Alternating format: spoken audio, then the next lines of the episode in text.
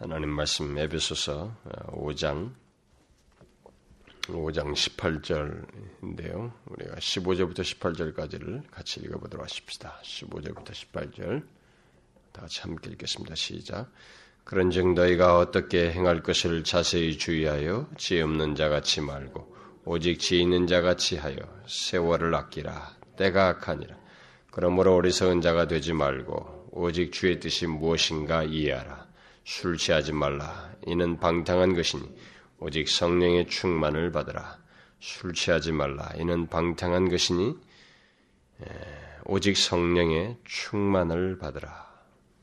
제가 요즘 굉장히 많은 것들을 이렇게 생각하면서 하나님 앞에 기도하면서 시간을 보내고 있어요. 아, 머리가 거의 터질 것 같아요. 아, 그래서 새해 하나님께서 우리에게 하실 일들을 기대하면서 아, 그것이 기교도 아니고 어, 이렇게 장난도 아니고 행사도 아니고 진짜 하나님이 아, 마음에 들어 하실 것이 무엇일까? 정말로 하나님이 원하시는 게 무엇일까?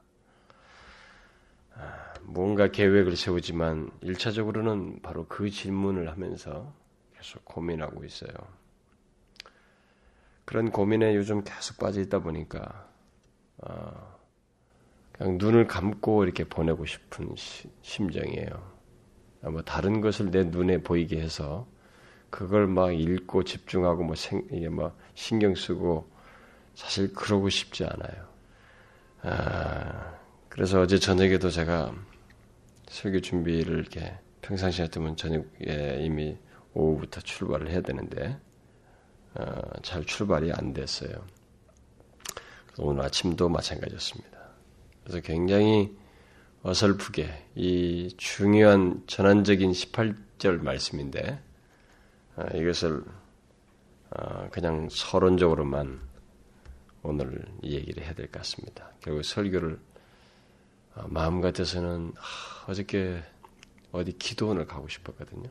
그런데 어, 제가 그 기도하는 이 지금 어떤 내용이 흐름이 이 새벽 기도 시간에 계속 하는 게 좋겠다는 생각이 들어서 그래서 안 갔어요.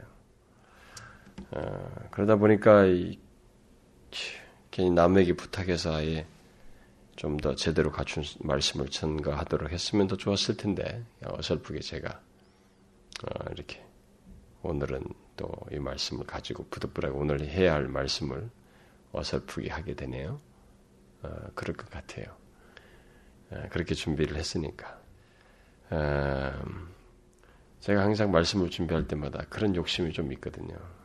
아, 이 말씀은 또다시 내가 언제 전할 기회가 없을 거야. 있어도 어, 지금 충실하지 않으면 이 말씀은 지금만큼 이렇게 충실하게 전할 데가 없을 거야. 라고 생각하고 그때 할 때 그것을 최대한 충실하게 하려고 해놓으려고 하고 어차피 뭐 테이블로 남기지든 뭐로 남기지든 그렇게 지나가고 싶어서 잘 최대한 잘 해보려고 하는 편인데 그래서 어설프게 준비하면 막 안인선만도 못하고 그냥 막 굉장히 그 이상한 마음씨 마음이 생겨요. 그럼에도 불구하고 그런 것조차도 제가 이게 허물었어요. 그래도 지금 현재는 현재 주어지는 것에 충실하면서 되는 것만 가지고 하나님 앞에 말씀, 아, 하나님 앞에 서자.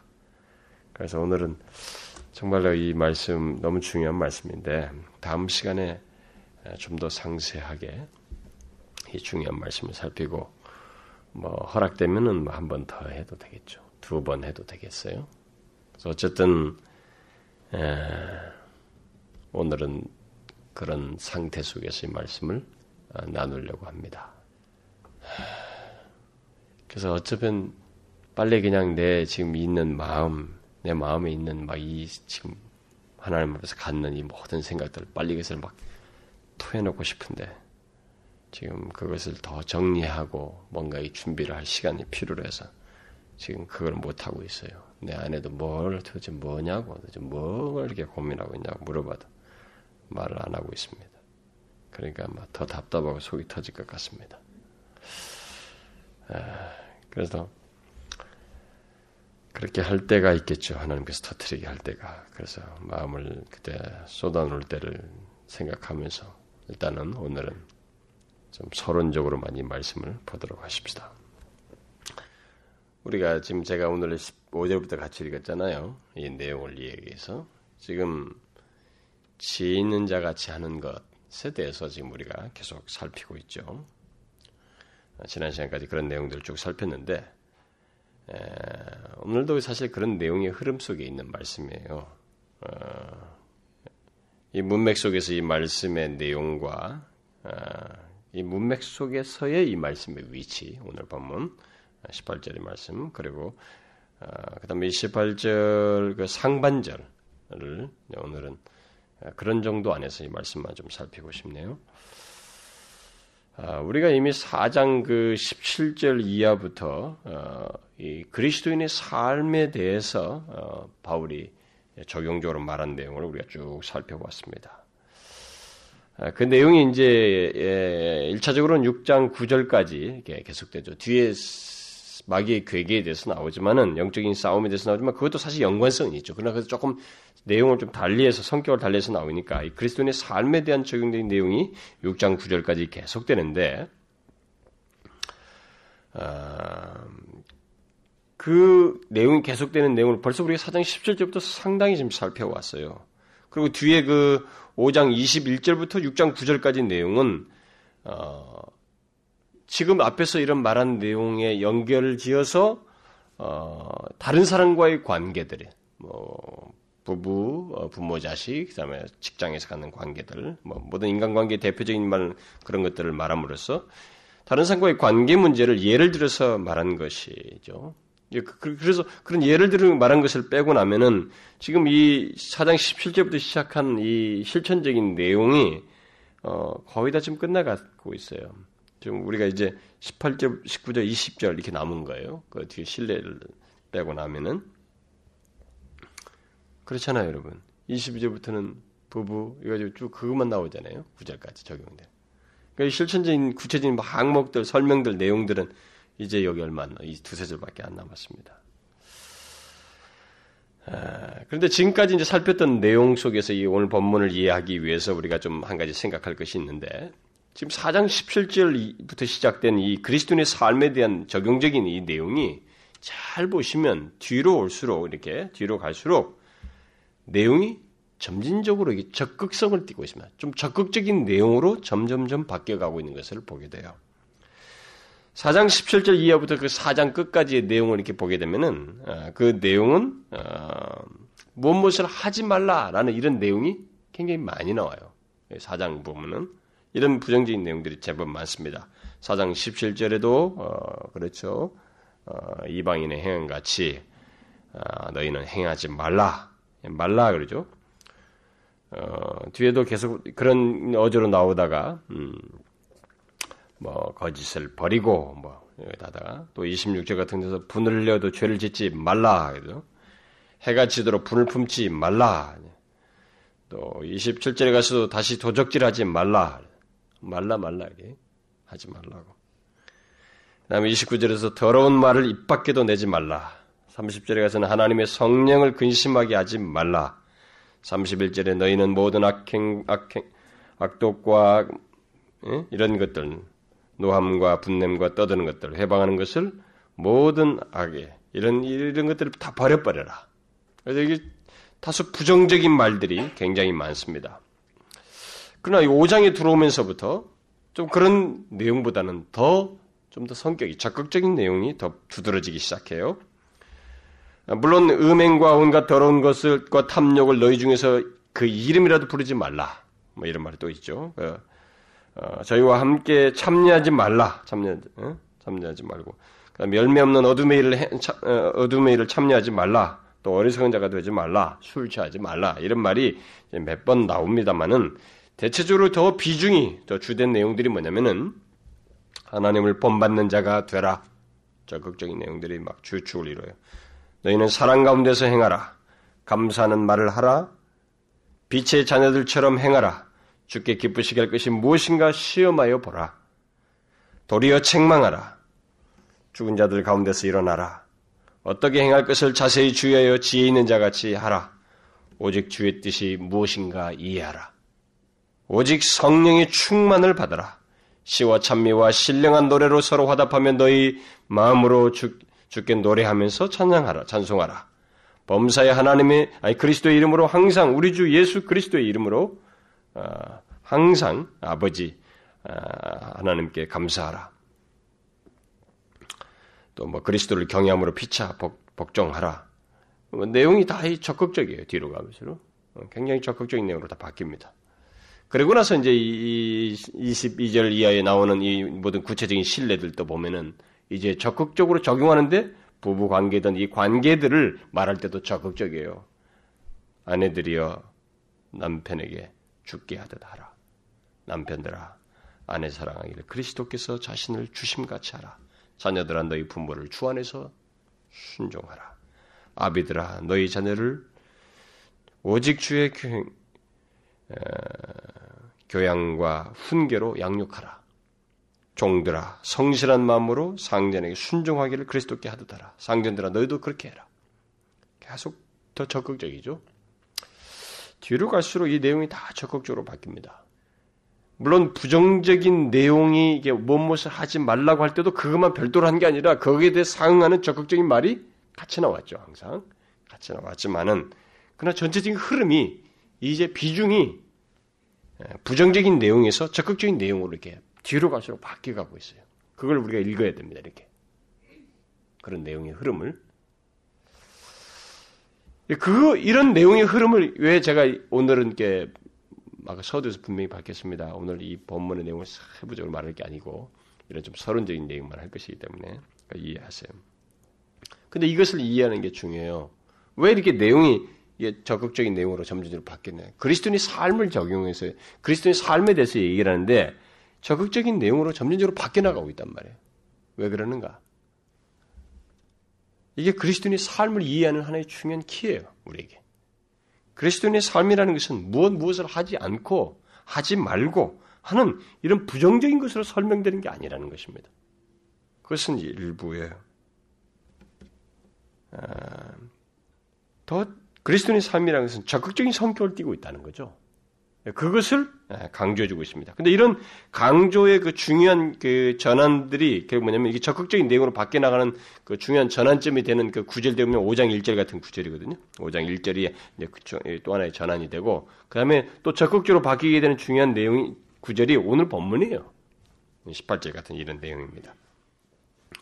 아, 또 하나의 어떤 중, 어, 중요한 전환을 말해주는 것입니다. 어떤 면에서 그러냐면은 오늘 본문 같은 거 보면 1차적으로는 앞에 내용과 연결지어 있어요. 이게 뭐 독립적인 구절이 아닙니다. 앞에 있는 내용과 이렇게 연결지어서 어떻게 행할 것을 자세히 주의하여서 어, 행하지 않는 것을 않을 수 있는 그 문제, 어? 않게 되는 것. 다시 말해 또 어, 주의 뜻이 무엇인지 이해하지 못하도록 하는 그것이 뭐냐면 술 취함이에요. 음? 그래서 그것을 경계하는 것입니다. 또는 방탕함, 술 취함과의 방탕함을 경계하죠. 그래서 그걸 경계하면서 동시에 오직 성령의 충만을 받으라. 라는 이런 적극적인 내용을 말함으로써 뒤에서 나올 적극적인 내용을 내용의 한 중대한 원리로서 성령의 충만함을 얘기하는 거예요. 그래서 오늘 구절이 상당히 중요한 또 전환이 되는 것입니다. 적극적인 내용으로 바뀌게 되는 아주 중요한 내용이에요. 그래서 본문 이하의 그 내용은 어, 오직 성령의 충만을 받음으로써 적극적으로 갖게 되는 우리들의 경험들이에요. 그런 삶을 얘기합니다. 적극적으로 기쁨과 감사의 삶을 사는 것, 특히 우리 삶의 주된 내용인 다른 사람과의 관계 속에서 어, 우리가 복되고 바른 삶을 갖는 것, 그것을 예, 얘기를 하고 있습니다. 그리고 오늘 여러분 잘 보다시피 오늘 본문은 앞에 보는 4장에서 나올 때 성령 얘기가 4장에서 나왔는데 그거랑 좀 성격이 다르죠. 4장 30절에서는 어, 성령에 대한 얘기가 나오는데 죄로 말미암아서 성령을 근심케 하는 문제를 얘기하면서 성령을 근심케 하지 말라라고 했는데 여기 5장 18절에서는 적극적인 내용으로 바뀌어 있어요. 성령을 근심케 하는 정도가 아니라 그리스도인이라는 게 뭐냐면 성령의 충만함을 받아서 사는 자이다. 이걸 말해요. 그래서 성령의 충만함을 받으라. 라고 이렇게 말을 하고 있습니다. 그러니까 죄를 범하지 않는 것 정도를 넘어서서 그리스도인은 역동적인 삶을 갖는다는 거죠. 성령의 충만함 속에서 역동적인 삶을 갖는다라고 하는 것을 삶을 얘기하는데 이렇게 얘기해 주고 있어요. 그리스도의 삶을 얘기하는데. 그러면서 뒤에서 나오는 모든 내용은 성령의 충만을 받음으로써 누려야 할 그리스도인의 삶을 어, 말을 해주고 있습니다. 사실 성령의 충만함을 받지 않으면 어, 뒤에서 오늘 어, 그 오늘 본문 이하에 나오는 이런 내용들 뭡니까? 기쁨으로 찬양하며 또 항상 아버지께 감사하는 것, 또 부부 관계가 이렇게 뭐 서로가 죽게 하듯이 남편에게 하고 서로 부부 사이에 그리스도께서 주신 같이 서로 사랑하는 것 이런 거 있잖아요. 어? 부모와 자식 간에서 이런 관계 순종하고 바르게 양육하면서 어? 노엽게 하지 않으면서 하는 거 있죠. 어, 직장에서의 관계 이런 관계 속에서의 풍성함을 못 누려요, 여러분. 잘 보면. 그러니까 예수를 믿으면서도 그런 부분에서 결핍이 생기고 풍성을 못 누리는 것이 뭐냐면 이 성령 충만함과 관련돼 있어요. 그래서 이런 그 내용의 전환을 생각하게 될 때 본문은 오늘 읽은 이 본문 5장 18절 말씀은 그리스도인의 삶과 관련해서 아주 중요한 원리를 아, 우리에게 말해주고 있는 내용입니다. 물론 그 중요한 원리인 그 오직 성령의 충만을 받는다는 것이 앞에 술 취하지 말라 이는 방탕함이니라는 이 말 뒤에 나오고 있어서 이게 뭐야 도대체 성령 충만함을 왜 갑자기 또 술 취함을 얘기하는 거야? 라고 하면서 좀 우리에게 의아해 할지도 모르겠어요. 사람들이 실제로 그렇게 솔직히 뭐 이상하다 이게 성령 충만을 받으라 했는데 성령 충만 얘기가 나올 때마다 이 구절을 읽어야 된단 말이에요. 그러니까 이게 왜 또 술 취하지 말라는 다음에 성령 충만이 나오는가 해서 사람들이 이 18절을 읽을 때마다 술 취하지 말이 방탕이 딱 빼고 오직 성령 충만함을 받을 만 있으면 이 성령 충만해서 설명할 때 이 구절을 용하게 읽을 것 같은데 이 술 취함이 나온 것이 돼서 상당히 못마땅해요. 음? 그럼 이해가 잘 안 된다고 막 그런다고요? 그러나 여러분 그렇지 않습니다. 이게 굉장히 아, 내용에 아, 계속되는 내용 속의 흐름 속에서 이 말을 하고 있어요. 어, 그래서 그래서 바울에게 있어서는 이, 이 이 게 지금 정상적으로 잘 언급을 한 것입니다. 그러니까 본문 이전까지 내용에서 바울은 지혜 있는 자같이 행하는 것에 대해서 말을 했습니다. 그런데 술 취함, 술 취함은 그렇게 행하지 못하게 하는 것이에요. 응? 그렇게 행하지 못하게 합니다. 지혜롭게 하면 판단력이 흐려져 버리잖아요. 응? 이 신경을 멍하게 하지 않습니까, 이게? 그래서 못하는 거예요. 이그 술 취함은 그리고 옛 생활에 속한 것입니다. 그래서 그걸 대조시키는 거죠. 그래서 지혜 있는 자 같이 행하지 못하게 하는 술 취함과 또 지혜 있는 자 같이 어? 행치 못하게 하는 어, 지혜 있는 자 같이 행하게 하는 이 성령 충만함을 동시에 대조하면서 어, 이 얘기를 해주고 있는 것입니다. 그래서 그들의 옛 생활은 어, 과거에 이 예배소 교회 성도들, 이 편지를 받던 수신자들의 자신들의 옛 생활은 술 취함이었어요. 그런 술 취함과 방탕음으로 특징 지어져 있었습니다만은 그러나 이제는 그게 아니죠. 그들의 이제의 그들의 삶을 특징 지어지는 것은 어, 성령 충만함이라는 죠 성령이 의한 삶이라. 성령이 지배를 받는데 다시 말하면 성령이 취해서 옛날에는 이 알코올에 취했단 말이죠. 그러나 이제는 성령이 취해서 사는 사람들이다. 성령이 지배를 받고 성령의 인도를 받는 그런 삶이라. 그런 대조를 또 말하기도 하는 거예요. 그러니까 지혜 있는 문맥 속에서는 지혜 있는 게 행하는 것에 그 장애거리죠. 예. 그, 그, 그, 런 문맥 속에서 이것을 부정적으로 말을 한 것이고 또 현재 그들의 변화, 과거와 현재의 삶을 앞에서 수시로 대조했던 것처럼 그걸 대조하기 위해서 이렇게 두 개를 대조합니다. 과거에 그들은 술 취함과 방탕이었습니다. 그게 그들의 이방인으로서의 특징이었죠. 그러나 예수를 믿고 나서 어땠습니까? 그들은 성령이 취해서 사는 거예요. 이게 그리스도입니다. 그리스도인들은 성령이 취해서 사는 자예요. 여러분 오순절 성령 강림이 임하였을 때 사람들이 뭐라고 그랬습니까? 예수를 믿지 않는 자들이 어? 그 사도들을 보고 뭐라고 그랬어요? 이들이 대낮인 자 취했다 이 말, 이 사람들이. 그 세술에 취하다 그러잖아요. 취했다 그랬죠? 취한 겁니다. 그러니까 세상 사람들이 볼 때 그리스도인들은 취한 거예요. 요즘은 이제 취했다는 말을 이런 말 안 쓰니까 술 취한 것 같다 이런 말 안 쓰고 미쳤다라고 하죠. 미쳤다. 쟤들은 미쳤다. 그러니까 어딘가 취한 거죠. 예수께 미친 겁니다, 우리가. 예? 세술에 취했다고 그랬잖아요. 그 똑같은 그런 유사점을 가지고 있어요. 과거에는 우리가 술에 취했었습니다만은 방탕함이고 예수 믿지 않는 사람들 그게 근데 예수 믿고 나서는 성령에 취한 자들이다. 바로 그런 내용이 되죠. 다시 말해서 현재 그리스도인이 된 그 예배소 교회 성도들에게 예, 그옛 생활과 대조하여서 성령 충만한 삶을 말하기 위해서 아, 그리고 계속된 내용의 흐름 속에서 아, 바울이 얼핏 보기에는 별로 어울리지 같지 않은 이런 내용이지만은 술창과 성령 충만의 내용을 연결지어서 어, 본문에서 말해주고 있습니다. 그래서 바울은 정상적으로 얘기하고 있는 거예요. 그러나 이 두 가지는 에베소 교회 성도들의 옛 생활과 새 생활을 어, 대조시켜주는 대조에서 생각해주는 어, 대조에서 말하는 것이기도 하고 그 옛 생활과 새 생활의 특징을 설명해주는 아주 중요한 내용입니다.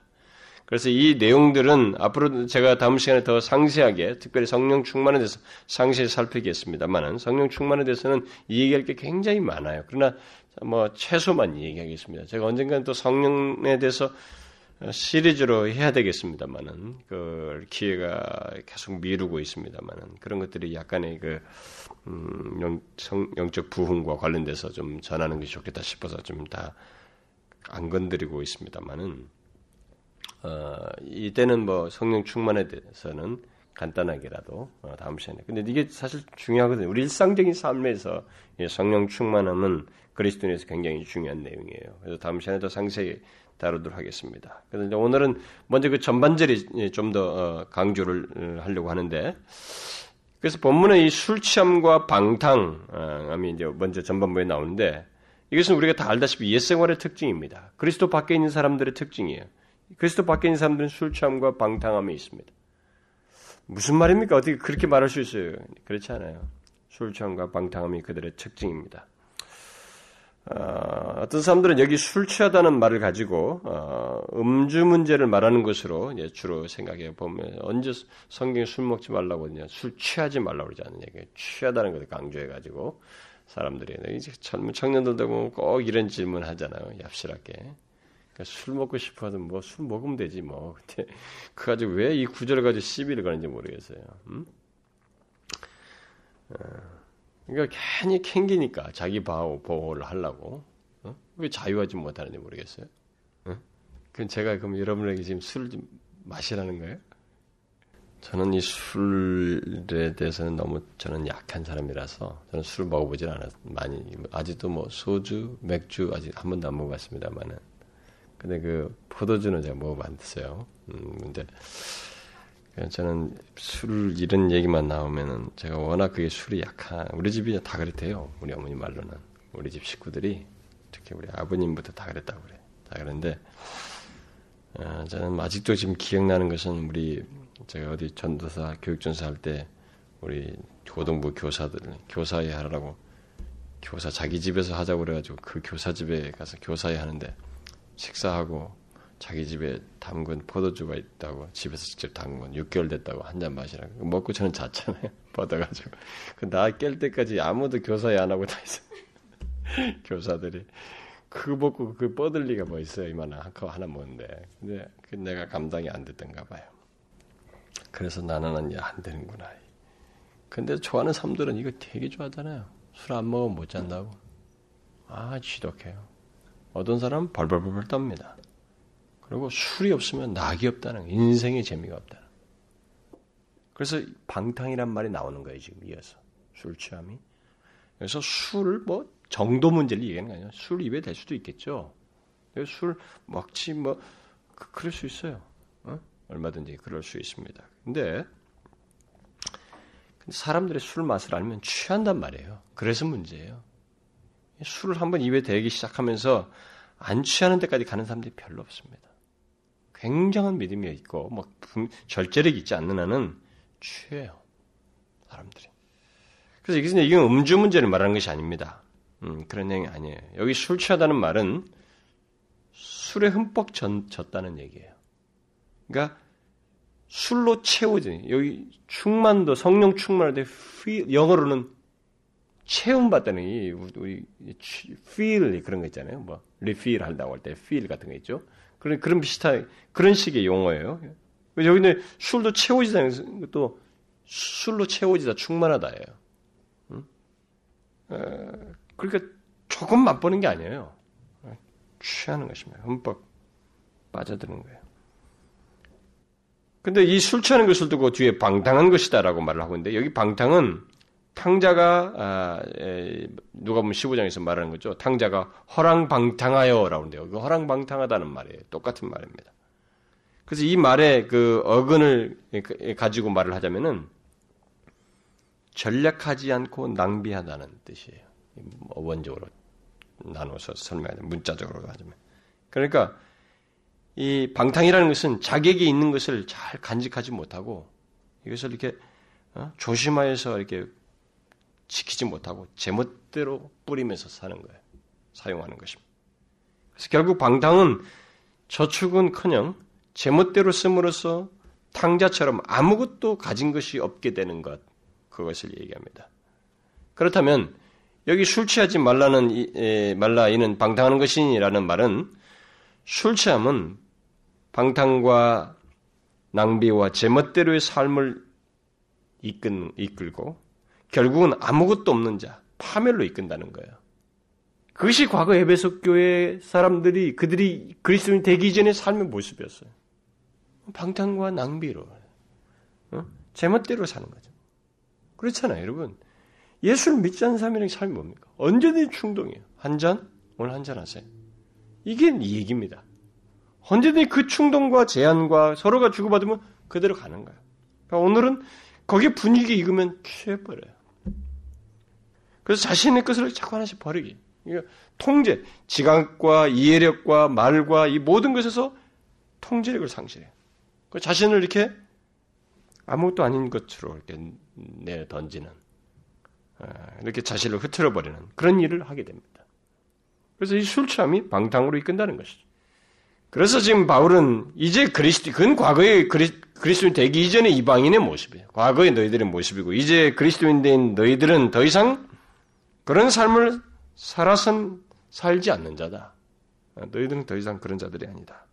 그리스도인은 오히려 세술에 있는 자들이다. 응? 취하여서 사는 자들. 곧 성령의 충만하여서 사는 자요.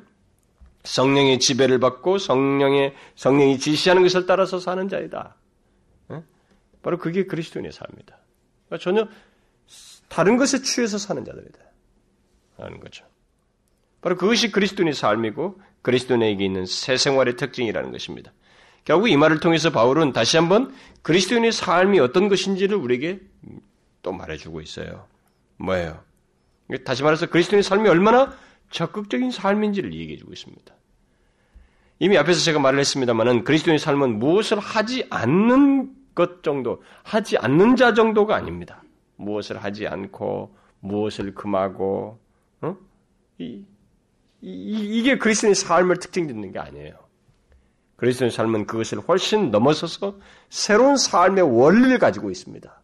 새로운 삶의 원리. 그 적극적인 내용을 가지고 있다는 거죠. 그래서 설사 무엇을 하지 않는다 할지라도 그것은 삶의 새로운 삶의 원리, 적극적인 그리스도인의 삶의 성격 속에서 나오는 불가피하게 있는 과정이지 우리가 무엇을 하지 않는 것이 전부인 것처럼 나는 이런 거 하지 않았어. 나는 이런 것이 없어. 나는 저런 거 안 해. 이것으로 자신을 규정하는 것은 그리스도의 삶이라고 볼 수가 없어요. 그건 아주 부분적인 것입니다. 그렇지 않다는 거죠.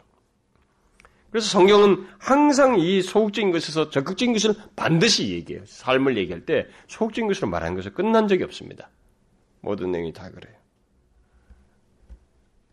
그래서 4장 17절 이하에서 말한 뭐뭐 하지 말라는 등의 말씀은 우리 그리스도인들이 그렇게 단순히 무엇을 하지 않는 자들이다라는 것을 말하는 것이 아니고 사실은 그렇게 할 수밖에 없는 새로운 삶의 원리를 가지고 있는 사람들이다. 우리는 새로운 생활을 가진 존재이다. 그 내용 속에서 이런 것들을 하지 않는다. 이런 걸 해서는 안 된다. 이렇게 말하는 거예요. 그러니까 접근이 달라요. 이 삶에 대한 이해가 다른 것입니다. 그래서 다 기독교 안에는 어떤 사람들이 자꾸 자신의 무엇을 하지 않는다. 이, 이것으로 자기를 자꾸 치장을 하고 드러내요. 그것에 대해서 같이 부래. 나는 저런 거 안 해. 여러분 잘 보세요. 우리들이 그 바리새적인 마인드가 있어요. 우리들이 가지고 어떤 사람들이 뭐 행동하면 나는 저런 거 안 해. 그것으로 얘기해. 자기를 자꾸 이렇게 평가하려고 하고 자기를 높이려고 하는 그런 성향이 있어요. 그것은 그리스도인의 삶을 그 정도는 예수를 안 믿어도 해요. 그 정도는 뭐뭐지 하지 않는다. 이런 절제를 하고 금욕적인 것은 예수를 안 믿어도 하기 때문에 그것으로 그리스도인의 삶을 설명할 수 없습니다. 오히려 그건 굉장히 일부예요. 그것은 오히려 과정적인 거예요. 그래서 혹시 여러분 중에 나는 무엇을 하지 말아야지, 난 이것 이런 것 이런 걸 하면 안 돼, 어, 저것을 하면 안 돼 이렇게 생각하면서 행동하는 사람이 있다면, 그건 그리스도인의 삶을 너무 어? 율법주의적으로 보는 거죠. 소극적으로 보는 것입니다. 잘못 알고 있는 거예요. 그것은 그리스도인의 삶이 아닙니다. 그리스도인은 그리스도의 몸의 지체이기 때문에 그리스도의 통제를 받고 그리스도께서 기뻐하신 것을 하고 성령이 예, 거하셔서 성령의 감동을 따라서 행하고 성령의 인도하심을 좋아하고 그가 말씀하시고 생각나게 하신 것을 따르려고 하고 또 그가 원하시기 때문에 그 원하는 것을 따라서 하고 싶어 하고 그래서 적극적으로 그가 원하는 것들 성령에 충만하여서 수만 가지의 가능성들, 하나님이 기뻐하시고 원하시는 것들을 적극적으로 행하려고 하는 그런 특성, 성격을 갖는다는 거예요. 그리스도인의 삶이라는 것은. 그래서 앞에서도 얘기했잖아요. 하나님 기쁘시게 할 것이 무엇인가를 주의해서 생각해서 행하는 것이 바로 그리스도인의 삶입니다.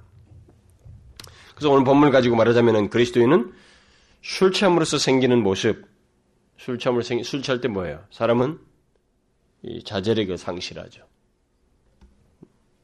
자신을 방치하게 되고 이게 낭비하게 되고 규모가 없고 어? 누구를 이렇게 돕고 뭐 정신을 바짝 차려 사람들을 이렇게 세워나고 하는 게 아니라 더 파괴적이고 비생산적이고 뭐 이런 삶을 그리스도는 사는 것이 아니고 오히려 정반대라는 거죠. 성령에 의해서 거룩하신 영에 의해서 그분은 뭘 하겠어요? 거룩한 것들을 행하셔. 행하기를 원하십니다. 그래서 우리 이지에 바른 깨달음을 주시고 바르게 할 것들을 깨닫게 하시고 그런 또 우리 그걸 기쁘게 감당하도록 마음을 주고 감동하시고 역사하셔서 우리를 움직이게 하셔서 그래서 오히려 아, 이 뭐가 있지만은 본성적으로는 할 수도 있는 거지만 아, 저건 아니야 하는 그 절제를 하게 하고 생활의 규모가 있고 낭비하지 않습니다. 성령의 역사는요 낭비하지 않습니다. 성령의 충만함을 받을 때는 낭비하지 않아요. 허풍 떨면서 살지 않습니다. 점점 더 그의 열매를 맺죠. 그, 그, 그의 열매를 맺습니다. 정반대의 삶을 살죠. 그의 열매가 뭐예요? 성령으로 살, 성령으로 사는 자, 아, 성령으로 사는 것이 뭡니까, 여러분? 에, 여러분, 갈라디아서, 여러분, 앞, 앞부분이니까, 바로 앞부분이 에베소서 바로 앞부분이 갈라디아서니까, 갈라디아서 5장을 한번 보세요. 5장 25절에 보면, 뭐예요? 다시 읽어봐요. 시작. 만일 우리가 성령으로 살면 또한 성령으로 행할지니 성령으로 살면 성령으로 행한다고 그랬습니다. 그리스도인이란 그랬답니다. 그리스도인은 성령으로 사는 거예요. 그렇게 살면서 맺어요. 열매를 맺습니다. 어? 열매를 맺고 그런 그 열매에 해당하는 것들을 자신 안에서 경험하고 소유하게 됩니다. 그런 열매들이 뭐예요? 어? 어 성령으로 사는 삶, 성령에 의해서 경험되어지고 열매 맺는 것들, 열매 맺는 삶이 결국 뭐예요? 여기 나오잖아요. 우리 성령 아홉 가지 열매가 나오죠. 근데 여러분들이 이것을 막 이 아홉 가지 단어만 외울 게 아니라 실제로 이게 지금 오늘 본문과 연관지어서 생각해 봐야 돼요. 술 취하는 상, 옛살을 방탕하면 술 취하면서 방탕하는 삶이 아니라 그리스도인 된 자에게 성령이 거하셔서 성령이 충만한 자에게 있는 열매예요. 그게 삶이에요. 그게 경험이에요. 그게 그리스도인에게 있는 내용이란 말이에요. 뭐 이런 내용이 우리 가운데 있단 말이에요. 이게 그리스도인의 삶이라는 거죠. 자, 그러니까 이것들을 가만히 한 열매씩만 묵상을 해봐요, 여러분들. 사람들이 어떤 사람들 이런 얘기만 아, 나는 이런 건 너무 나하고는 멀어요. 이렇게 하는데, 막 자학적으로만 자꾸 얘기하려고 하는데, 너무 겸손하고 자기 부족하다는 걸 인정하는 그런 것이면은 좋은데, 그래서 하나님 의지하는 건 좋은데, 그냥 뭐 아예 자기는 전혀 이것과 상관이 없는 자인 것처럼 말하는 것은 바람직하잖아요. 여러분, 잘 봐봐요. 예수 믿고 나서 우리가 바뀐 게 뭐예요? 이 열매들이, 이 열매의 내용들이 있어요. 그게 옛사람과, 옛사람과 새사람 사이의 차이예요. 그리스도인 된 사람의 차이입니다. 잘 봐봐요. 사랑이 있어요. 성령으로 살면 성령으로 살아가는 그리스도인의 삶은 사랑의 삶이에요. 잘 봐봐요. 사랑의 삶입니다. 이 길을 넘어서요. 우리 사랑을 안 하잖아요, 사실. 사랑 대밖에 모르고. 근데 우리가 예수 그리스도를 알고 성령이 우리 안에 거하셔서 성령께서 우리가 말씀으로 생각나게 하시고 우리에게 이건 아니야. 네가 이런 마음으로 이런 감정으로 하면 안 되지. 이렇게 행은 사랑치 않는 행동돼서 우리에게 계속 권책하고 경멸하고 바르게 하고 이런 말씀을 통해 성령께서 역사하시잖아요. 그래서 우리에게 결국 어디로 가요? 사랑의 삶을 살도록 한다. 이게 하나도 가능성이 없었는데 이게 조금 조금씩 생기는 거예요. 응? 그게 다 뭡니까? 성령에 의해서 생긴. 근데 성령이 충만할 때는 이게 충만해요. 사랑의 삶도. 그렇잖아요. 성령이 충만하면 막 모두가 다 사랑스럽대. 응?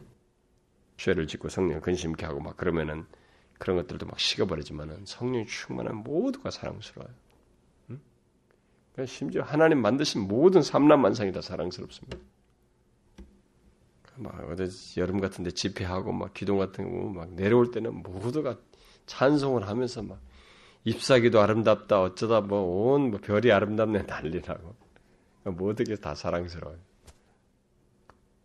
성령으로 살아가는 그리스도인의 삶은 사랑의 삶이에요. 가만히 생각해봐요. 또 성령으로 살아가는 그리스도인의 삶은 기쁨의 삶입니다. 희락이다. 그래서 여러분 성경에 보면 이 기쁨에 대한 얘기가 사랑 사랑에 대한 얘기도 많은 반면에 기쁨에 대한 내용도 굉장히 많아요. 응?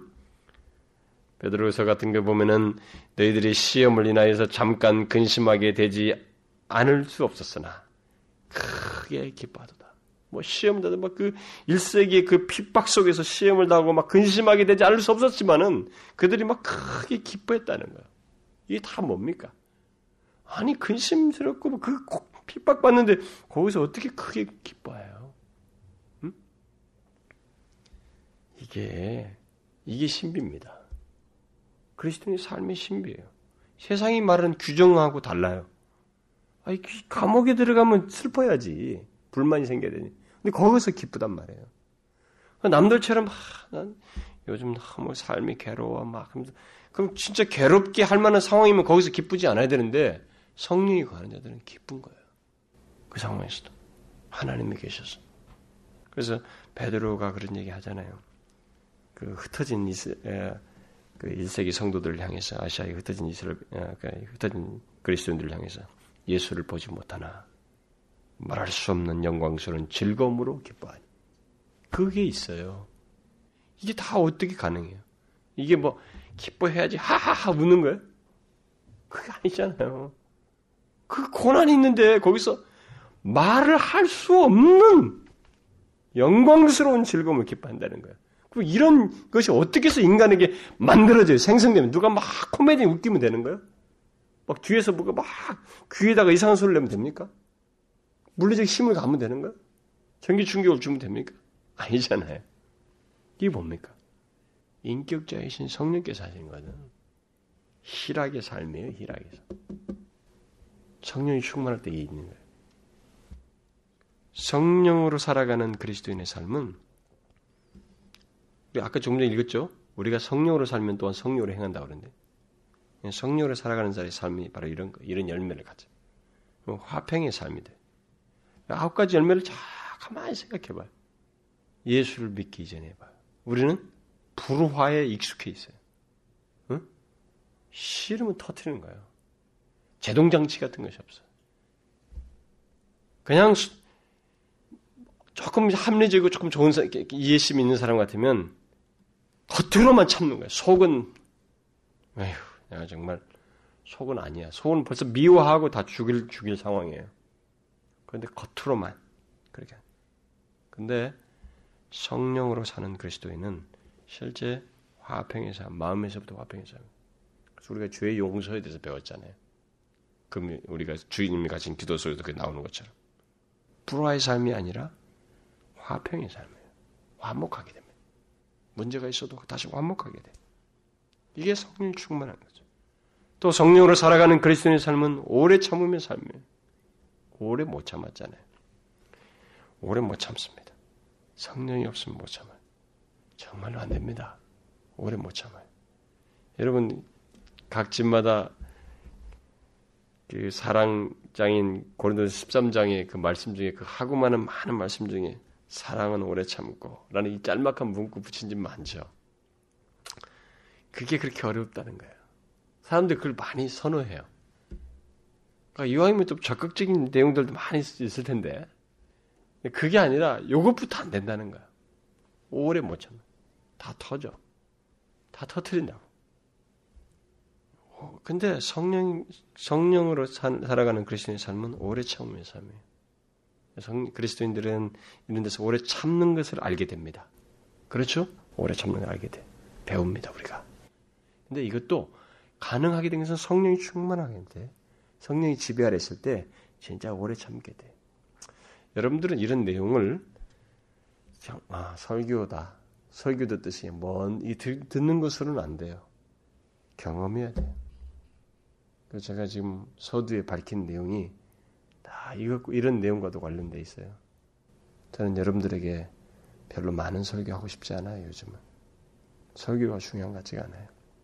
진리가 경험되어야 돼요. 저는 요즘 통감하고 있습니다.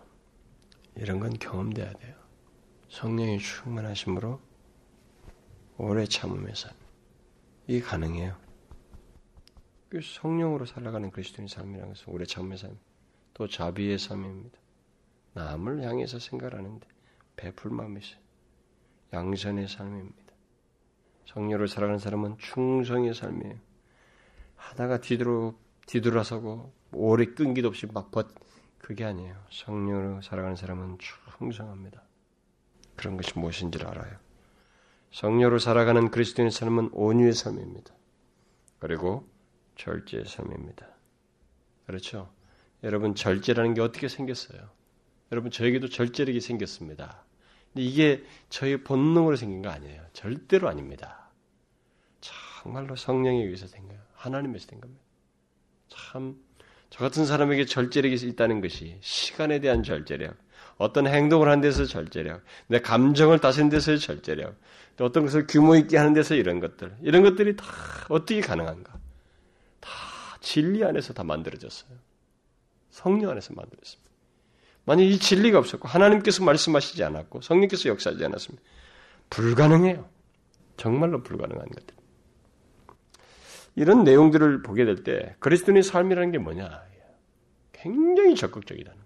성령의 충만함과 관련해서 말할 때 이 그리스도인의 삶을 말하면서 적극적인 내용으로서 성령의 충만함을 받으라라고 말을 했을 때 이게 그리스도인의 삶이라는 게 뭐냐? 성령 충만함과 함께 펼쳐지는 무한 가지의 적극적인 삶의 내용의 양태를 갖는다는 거예요. 모든 영역에서. 뭐 여러분 보세요. 아홉 가지 열매만 봐도 영역과 관계와 문제와 상황과 모든 것을 다 망라해서 드러날 수 드러날 때만이 맺어지는 것들이에요. 이게 다 성령 충만한 것과 관련해서 맺어지는 것들입니다. 굉장히 적극적이에요. 그리스도의 삶이라는 게 적극적이돼. 금욕적인 게 아니라는 거죠. 금욕 종교가 아니에요. 우리는 정말로. 그런 것이 절제에 의해서 있을 수 있지만 그게 다 적극적인 성격 안에서 있는 것이지. 뭘 하지 않고 해서 하지 않은 것으로 인해서. 뭐 예를 들어서 나는 뭐 술, 담배 같은 거 입에도 한번 안 대봤다. 그거 어쩌다고 그게. 그게 뭐 얼마나 대수라고. 당신이 그, 그거 하지 않고 그렇게 함으로 인해서 결국은 당신의 삶에 드러나야 할 하나님의 뜻을 하나님이 기뻐하시는 행했는가? 이게 더 중요한 거지. 그건 없으면서 말이야. 그런 건 별로 자랑거리가 아니에요. 옛날에는 저도 뭐 그런 것에 대해서 좀, 뭐, 중요하게 생각하고 그러는데, 아이, 그게 뭐가, 뭐가 그러죠. 그리스도인의 삶은 그런 소극적인 것이 아니에요. 성령의 충만함과 관련해서 펼쳐주시는 수만 무한 가지의 모든 적극적인 삶들을 다 내포하고 있습니다. 특별히 그런 면에서 볼 때 그리스도인의 삶은 굉장히 자유함이 있고 거기에 유복함이 있어요. 음? 그 기쁨과 행복감 같은 것이 있습니다. 아, 성령이 충만한 자의 삶은 이, 그, 이런 특별한 적극적인 성격을 가지고 있습니다만 성령이 없는 자들은 성령에서 갖는 이런 적극적인 대신에 술이라든가 술 취함, 앞에 술 취함으로 말했는데 성령이 없는 자들은 술 취함, 예, 또 마약 같은 거죠. 이런 인위적인 수단을 통해서 즐거움과 쾌락을 아, 경험하고 맛보게 되죠. 그래서 아, 그것도 사실 그들 나름대로 적극적이에요. 막 굉장히 그걸 찾잖아요. 술이나 여러분 마약하는 사람들 봤죠? 그 마약을 얻으려고 막 그 은밀한 망을 따라서 그 고액의 돈을 들여가지고 굉장히 적극적으로 그 쾌락을 추구합니다. 나름대로. 근데 그게 이제 성령이 없는 자의 어떤 적극적인 삶이에요. 나름대로는.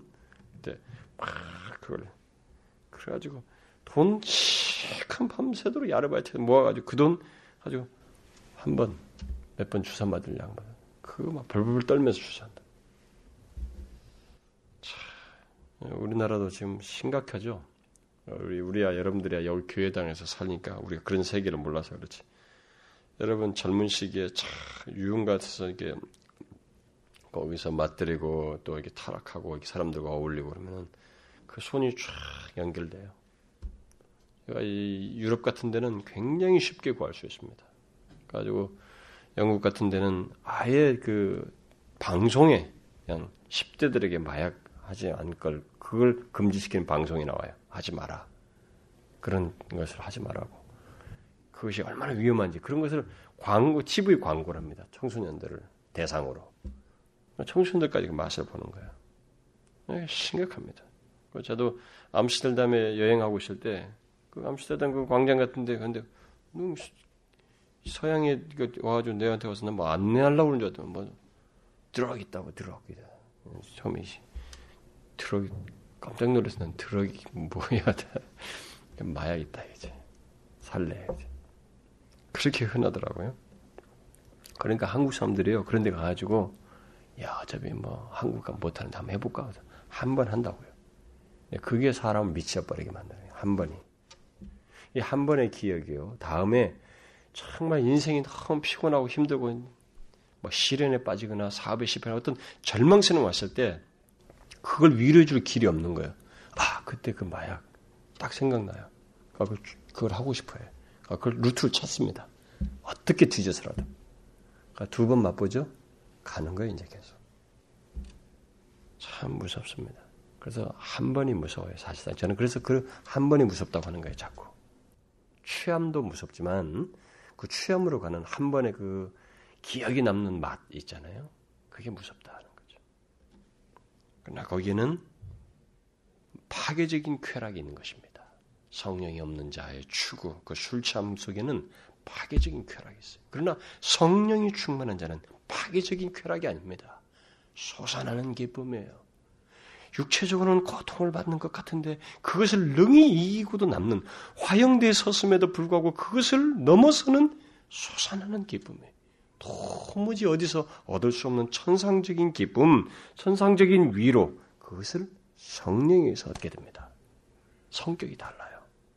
게다가 그리스도인들은 바로 그런 성령이 거한 성령의 인도를 받고 성령의 충만함 가운데 있는 그 그리스도인들 사이에서 자신과 똑같은 그런 성령으로 사는 다른 사람들과 함께 삶을 살고 공유하는 그리스도인은 이 세상에서 얻을 수 없는 위로와 기쁨을 사실 갖는 특별한 그룹이죠. 사실 우리들이 그리스도인들에 대해서 너무 교회에서 이게 그 한국 교회는 너무 많다 보니까 이제는 자꾸 나와 다른 사람을 구분하고 우리 교회는 잘 났고 저쪽 교회는 못 났고 막 이렇게 하면 나는 똑바로 정통파네 니네는 비정통파고 막 이런 걸 따져서 막 그래서 그렇지. 아 우리가 정말 잘못하는 거예요 그런 것은. 우리가 그리스도인의 본래 그 공동체의 특성이라는 게 뭐냐면 성령으로 사는 사람들이라는 게 우리가 그런 사람들 사이에서의 교제는 이 세상에서 맛볼 수 없는 그 각자가 성령 안에서 경험하는 기쁨과 행복감을 더 배가시키는 공감을 갖기 때문에 더 특별한 은혜를 다시 경험하는 거예요. 이 성령이 없는 자들이 가지고 있는 그 개인적인 그 쾌락 속에서의 멸망과 성격이 다른 자신이 성령 안에서 경험할 뿐만 아니라 다른 사람들과 함께 공유함으로써 갖는 정말 지치지 않는 그런 삶을 서로 살게 하고 기쁨을 누리게 하는 특별한 그 관계를 그리스도인들이 가지고 있죠. 그래서 그리스도인은 아, 이 성령으로 사는 그리스도인들의 이 연합이라는 것은 교제라고 하는 것은 그러면서 굉장히 특별한 거예요. 사람들은 뭐 이런 것들에 대해서 나는 아직 그런 걸 잘 모르겠어요. 근데 자신들이 그런 것을 원하지도 않고 마음도 열지도 않고 실제 교제를 안 해봐서 그래요. 그게 얼마나 귀한지 몰라서 그래요. 자신들이 절망 가운데 미끄러져 가고 있을 때도 그 성령이 거하는 자가 와서 자신을 같이 이렇게 감싸며 교제하고 내면의 것들을 위로해주고 품고 그래서 다시 그 그리스도 안에서의 행복감을 갖도록 해주는 이 관계는 아주 복된 거예요. 그게 다 성령이 충만한 가운데서 갖게 되는 아름다운 것들입니다. 이것에 대해서 로준수 목사가 어떤 고백적인 증거를 했어요. 음, 그것을 좀 인용하고 싶어요. 나는 성도와 함께 5분간을 지내기 위해서 세상이 제공하는 모든 것을 희생할 수 있습니다. 참 멋지죠? 나는 성도와 함께 5분간을 지내기 위해서 세상이 제공하는 모든 것을 희생할 수 있습니다. 세상이 최선을 다해서 또 최고도로 가장 호화로운 궁전에서 가장 고상하게 세상의 모든 예술과 문학을 동원하여 가장 좋은 것을 제공한다 하여도 다음과 같은 것을 줄 수 있을까요? 그게 뭡니까? 그리스도인의 이 사랑스러운 심령들이 함께 모이고 큰 구원에 관하여 함께 이 얘기를 나누고 새 생활과 그들에게 있는 복된 소망과 장차올 영광과 행복 등에 관해서 얘기를 나누고 문제들을 함께 논의하고 서로 도와주고 서로 강하게 해주고 서로 일깨워주는 것 이것은 세상이 최선을 다한다 해도 줄 수 없습니다. 그것이 교회 생활을 통해서 얻을 수 있는 그리스도인의 기쁨입니다. 여러분 그렇지 않아요? 여러분과 저는 로준수 목사처럼 이렇게 이해하고 있습니까? 우리들은 자신, 우리들이 지금 서로 공유하고 나누는 것이 얼마나 중요하고 고귀한 것인지 너무 모르는 거 아닌지 모르겠어요.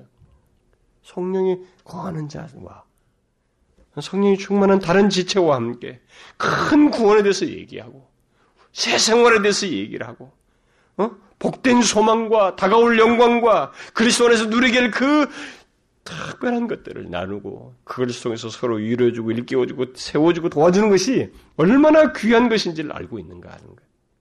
우리가 너무 기계적으로 이런 것들을 하고 있어서 그것이 얼마나 귀한지를 모르고 있지는 않는가. 그게 궁금해요. 그는 계속해서 말합니다. 그리스도인은 성령에 의하여 일깨움을 받는 사람입니다. 그의 성품은 넓혀집니다. 그는 행복하고 기쁨에 겹고 명랑하고 자신에 넘칩니다. 그는 가장 감격적이고 사람이 경험할 수 있는 가장 흥미진진한 삶을 삽니다. 다 성령 때문에 그렇다는 거죠. 성령에 의해서. 그것은 모두 성령에 의해서 되어지는 것입니다. 그 외에 어떤 것도 이런 일을 낼 수도 없고 그런 일을 한꺼번에 산출할 수 있는 것은 없습니다.